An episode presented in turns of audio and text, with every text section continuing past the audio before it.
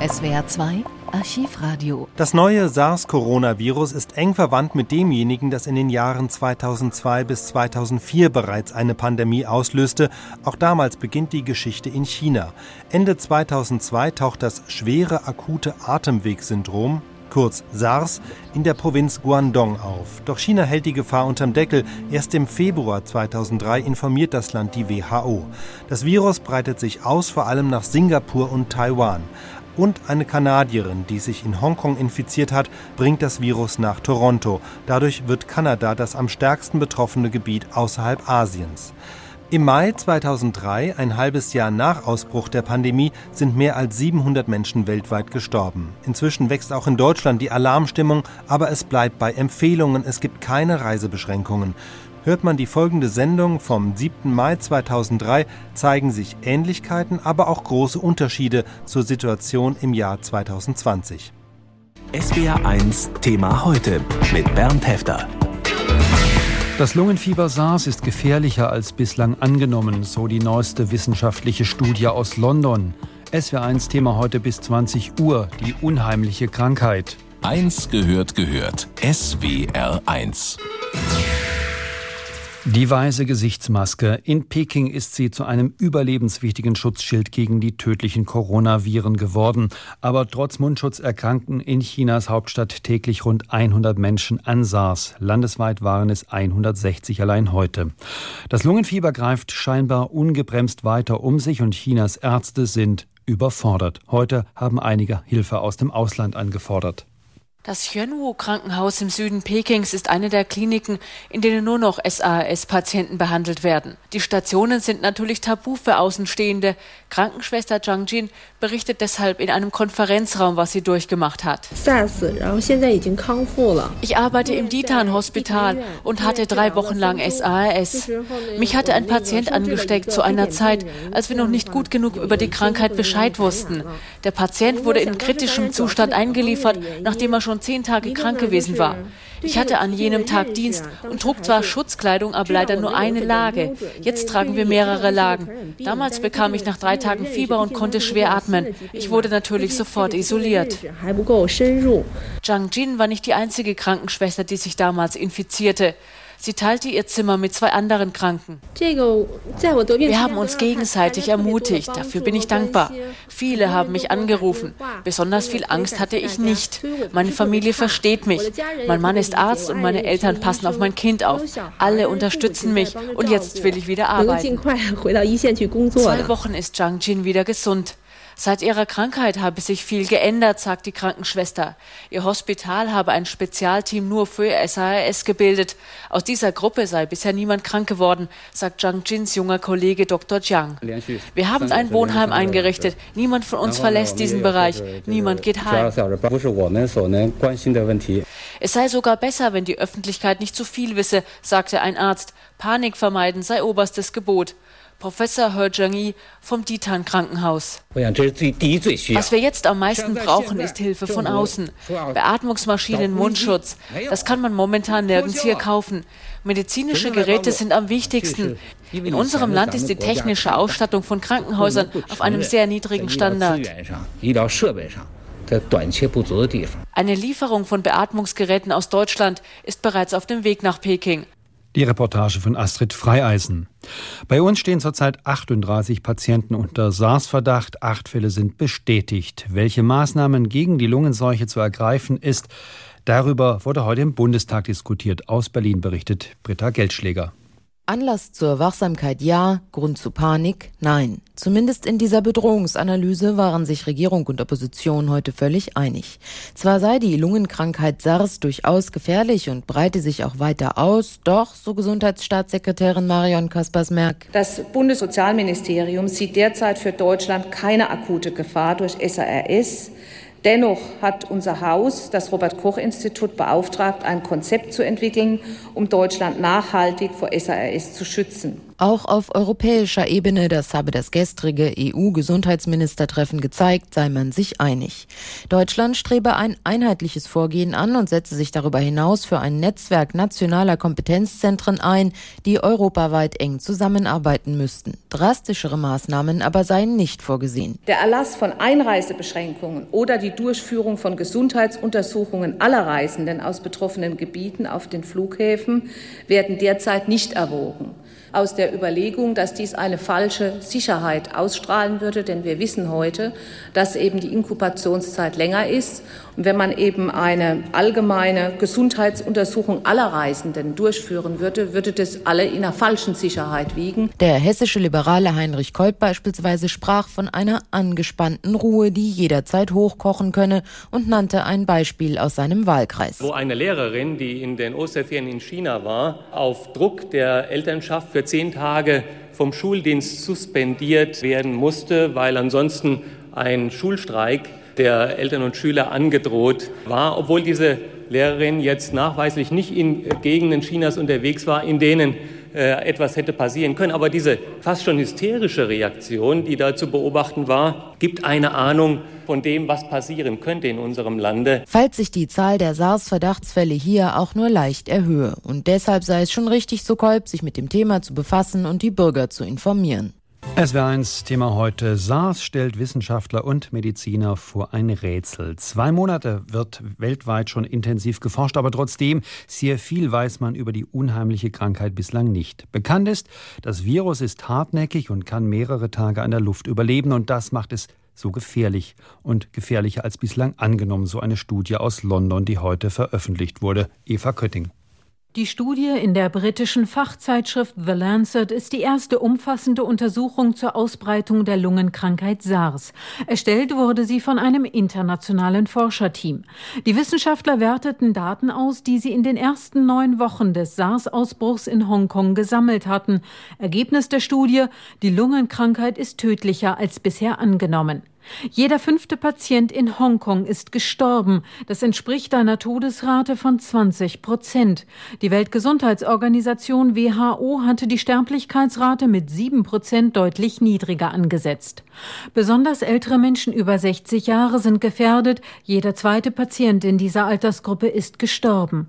Bei jüngeren Menschen liegt die Todesrate dagegen nur bei bis zu 13 Prozent.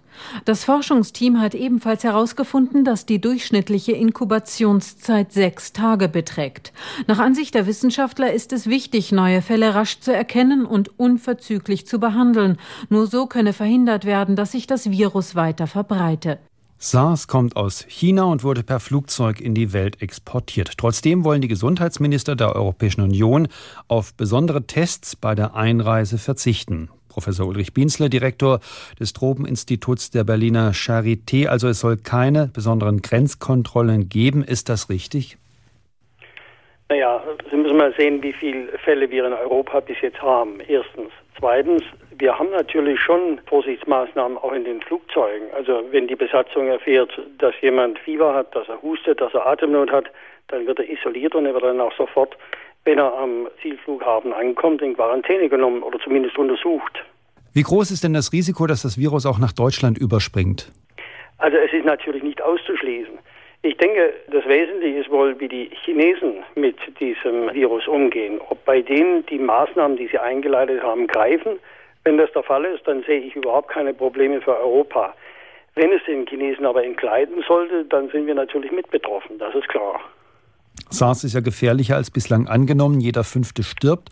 Das steht in der Londoner Studie. Die stützt sich auf Erkrankungen in Hongkong. In Deutschland gab es bislang acht SARS-Erkrankungen ohne Todesfall. Wie gefährlich ist denn SARS tatsächlich? Also ich würde diese 20 Prozent auch stark relativieren. Die ersten Zahlen, die gemeldet wurden, lagen zwischen 4 und 5 Prozent. Und dann gibt es neue Publikationen aus Hongkong und da gehen die Zahlen hoch, aber die liegen höchstens bei 10 Prozent. Also 20 Prozent ist eine Zahl, die mit Sicherheit zu hoch ist. Dass es in Deutschland bislang noch keinen Todesfall ja. gab, lag das auch an der besseren medizinischen Betreuung? Das hat natürlich auch da mitgespielt. Und wir wissen ja, dass besonders alte Leute und immungeschwächte Leute bedroht sind und die werden dann auch entsprechend behandelt. Was kann man denn tun, um sich vor SARS zu schützen? Also im Augenblick gibt es zwei Möglichkeiten. Eine steht ganz im Vordergrund, das ist der Schutz gegen die Tröpfcheninfektion und das wäre mit Masken. Die sind eigentlich so, dass man damit 99 Prozent aller Infektionen verhindern kann. Und dann kommt noch dazu natürlich auch die Hygiene, denn wir wissen, dass das Coronavirus auch im Stuhl, im Urin ausgeschieden wird und nicht nur über die Atemwege, sodass natürlich auch eine Schmierinfektion zumindest eine Möglichkeit darstellt. Es soll ja mittlerweile auch Rückfälle von SARS-Patienten geben, die als gesund entlassen wurden. Wie gefährlich ist denn, dass wer einmal SARS hat, immer SARS in sich trägt? Also wir wissen nichts von chronischen Erkrankungen. Und von den Rückfällen, von denen Sie sprachen, ist es so, dass wohl das Krankheitsbild etwas abgeklungen war und dann wieder aufgeflackert war. Aber die, die Zeitdauer des Virusträgertums, in dem man sich also anstecken kann oder angesteckt werden kann, ist länger, als wir bis jetzt angenommen haben. Hongkong und Singapur rechnen bereits ab der kommenden Woche mit einem Rückgang an Erkrankungen. Woher kommt denn dieser Optimismus? Wenn die Vorsichtsmaßnahmen, die Schutzmaßnahmen konsequent durchgeführt werden, und da ist Singapur sicher ein gutes Beispiel dafür, dann kann man auch damit rechnen, dass man Erkrankungen in den Griff bekommt. Die Gefahr liegt, glaube ich, nicht in Hongkong und Singapur, sondern die liegt tatsächlich in China. Was die Chinesen zum Beispiel machen, dass sie ihren Wanderarbeitern in Peking nicht erlauben, wieder zurück aufs Land zu kehren, um die Infektion aus der Stadt aufs Land zu tragen, das ist zum Beispiel auch so eine Maßnahme. Aber wie konsequent können Sie das in einem Land ja, mit dieser Bevölkerungsdichte durchführen? Im SW1-Thema heute Professor Ulrich Bienzle, Direktor des Drobeninstituts der Berliner Charité. Die Angst vor SARS hat auch Promis gepackt. Die Popsängerin Mariah Carey sagte eine Hongkong-Tournee ab. Die Rolling Stones verzichteten auf ein Konzert in China. Auch der Sport macht einen Bogen um das Reich der Mitte. Die Kanu-WM und die Bahnrad-Weltmeisterschaft gestrichen. Nur einer fährt hin, der Bundeskanzler. Er wagt sich Ende der Woche nach Peking, trotz Reisewarnung. Sibylle Schneider. Wer nicht unbedingt nach Südchina muss, sollte auch nicht hinfahren. Das empfehlen einhellig das Auswärtige Amt und die Weltgesundheitsorganisation. Diese Empfehlung gilt für einige Provinzen Südchinas sowie für Hongkong und Peking und seit neuestem auch für Taiwan. Der Norden Chinas steht zwar nicht auf der offiziellen Liste, aber auch dort sollte man nicht unbedingt hin. Wer dagegen eine Reise nach Singapur, Vietnam oder Thailand plant, braucht sich keine Sorgen zu machen. Dort ist die Krankheit unter Kontrolle und es treten keine neuen Fälle mehr auf. Die meisten Reiseveranstalter haben zurzeit alle Reisen nach China, Hongkong oder Taiwan abgesagt. In der Regel können die Kunden die Reisen in diese Region kostenlos umbuchen. Das heißt, sie können sich ein anderes Ziel aus dem Angebot des Reiseveranstalters aussuchen oder die Reise auf später verschieben. Einige Veranstalter bieten auch an, die Reise ganz abzusagen. Dann gibt's das Geld zurück. Wer nun eine dringende Geschäftsreise nicht verschieben kann, der sollte sich der Gefahr bewusst sein.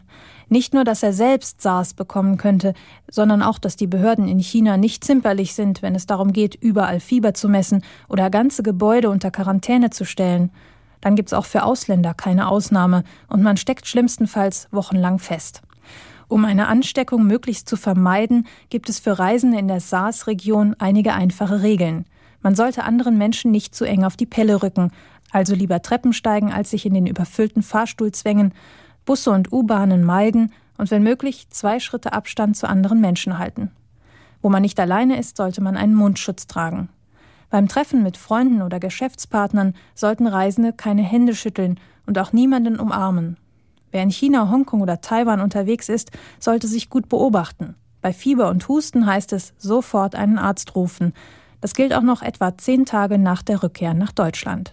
Wer noch Fragen hat oder unsicher ist, ob er in die betreffenden Gebiete reisen sollte, der findet Informationen auf der Internetseite des Auswärtigen Amtes oder beim offiziellen Bürgerservice unter der Telefonnummer 030 5000 2000. Und hier noch einmal die Nummer des Bürgertelefons 030 5000 2000. 030 5000 2000. Was also, wenn das Virus auf Deutschland überspringt? Wie gefährlich ist das Lungenfieber und wie lange wird diese neue Epidemie die Menschen bedrohen?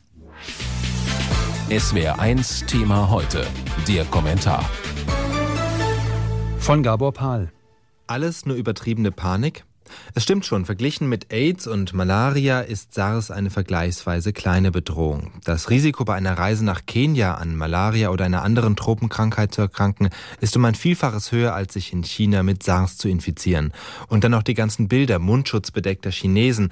Sie geben der Krankheit noch einen zusätzlichen Hauch von Dramatik. Gegen den Gruseleffekt dieser Bilder haben es AIDS, Malaria oder Grippe zurzeit schwer, die notwendige Aufmerksamkeit der Medien zu finden. Trotzdem, AIDS und Malaria sind zwar in ihren Auswirkungen schlimmer, doch die Krankheiten und ihre Ausbreitungswege sind hinlänglich bekannt.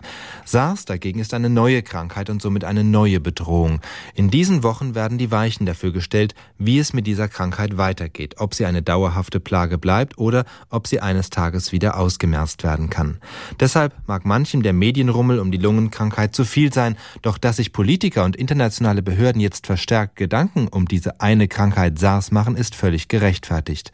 Das Beispiel Chinas, wo das Problem über Wochen heruntergespielt wurde, zeigt, was passieren kann, wenn man die Bekämpfung der Krankheit verschleppt. Dass die Medien die Entwicklungen jetzt intensiv begleiten, ist im Prinzip ebenfalls in Ordnung, solange die Krankheit als das dargestellt wird, was sie ist. Eine neue Infektionskrankheit mit einem noch unbekannten Todesrisiko.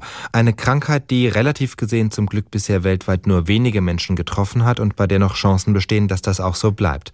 Eine Krankheit, von der Europa kaum betroffen ist, die Fälle sind praktisch alle bekannt und außer in China scheint die Zahl der Neuinfektionen bereits wieder zurückzugehen. Und schließlich, der SARS-Erreger taugt nicht einmal als Biowaffe. Völlig absurd ist es deshalb, SARS zur neuen Geißel der Menschheit hochzustilisieren oder gar, wie manche Schlaumeier es schon getan haben, zur großen Krankheit des 21. Jahrhunderts zu erklären. Anders als bei AIDS oder Malaria wird, so schätzen Experten, schon in wenigen Jahren ein Impfstoff zur Verfügung stehen. SARS wird im schlimmsten Fall eine unter vielen Infektionskrankheiten bleiben, aber sicher nicht die bedrohlichste nächste. Deutschland kommt bei der SARS-Pandemie 2003 mit dem Schrecken davon. Neun Infizierte wurden gemeldet, alle überlebten.